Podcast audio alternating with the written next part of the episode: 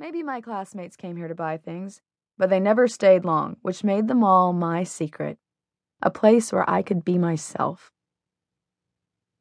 Most Mondays, when my classes ended at 2 o'clock, I'd take the bus and I'd browse in the stores, maybe trying on shoes or a pair of jeans.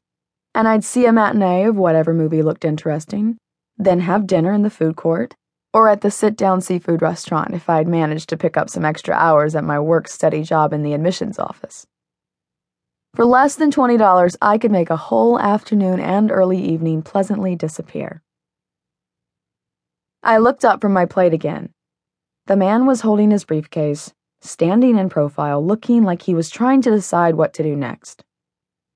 It could, I knew, go one of two ways. He'd keep staring, or he'd work up the nerve to cross the tiled floor and say something. When I was 13, my father sat me down and gave me a little speech. There's something you should know, he'd said. We were in the family room, half a flight down from the front door, a room with pine paneled walls and mauve colored carpet, and a glass topped coffee table on which there were a decade's worth of yearbooks, one for every year my father had been the yearbook advisor at McKinley Junior High. What's that? This was in the fall. I'd been wearing my soccer uniform, shorts and shin guards, and a sweatshirt I'd pulled on for the bike ride home. My dad was in his worn black recliner, a glass of ice cubes and whiskey in his hand, still dressed in the coat and tie he wore to school. My mom was in the kitchen making baked chicken. She'd dip each piece in a mixture of buttermilk and mustard, then roll it in cornflake crumbs. That chicken along with rice-a-roni and a cut-up head of iceberg lettuce doused in bottled ranch dressing, was my favorite meal. And all I wanted was to take a hot shower, pull on my sweatpants and a too big t shirt, eat my dinner, and get to my homework. For the first time, math was actually hard for me, and I knew I'd need at least half an hour to get through the problem set we'd been assigned. My dad ducked his head, sipped his drink, and said into the knot of his tie, Men are going to look at you. This wasn't news to me, and hadn't been for a while. It's not your fault, Julia, said my father, pulling off his glasses as he spoke. It's what men do. It's how we're wired, maybe men and women. We're programmed to notice each other.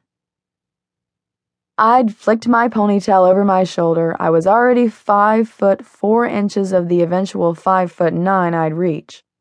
My hair was thick and butterscotch blonde, and that fall I'd graduated from a training bra to an actual B cup and started junior high. These events combined made me feel as if my body wasn't really me anymore, but something I lived inside, a borrowed blouse I'd snuck out of my mother's closet. Something I needed to treat carefully and could, if I was lucky, one day return. Men will look, my dad had said, watching me with a mixture of love and regret. Sometimes he'd quote a line of Yeats about how only God, my dear, could love you for yourself and not your golden hair. It made me feel strange, a little proud, a little ashamed, especially because the truth, which maybe he'd guessed, was that men were already doing more than looking. They'd hoot, they'd whistle, they'd make sucking, smooching sounds when I was alone walking home from school and they were in their cars. One of my classmates, Tim Sathers, seemed to have decided that his mission in life was to snap my bra strap as often as he could. And Mr. Traub, the gym teacher, would wrap his arms around me, letting his jogging suited torso press briefly but firmly against my back as he helped me with my volleyball serve. That summer, I'd been wearing my swimsuit, a dark blue one piece, and running through the sprinkler with the Laurie kids, whom I'd been babysitting at the time, and I'd looked up to find Mr. Santos, who lived next door to the Lauries, staring at me over the top of his fence with his mouth hanging open. A few weeks later, my older brother Greg had gotten in a fight at the town park swimming pool. When my mother had fussed over his black eye and swollen cheek, demanding to know who'd started it, Greg had muttered that the boys had been saying stuff about me. My mother hadn't asked him anything else, and I'd been embarrassed, unsure of how to behave. Did I thank Greg? Did I ask him what the boys had said if I'd done it?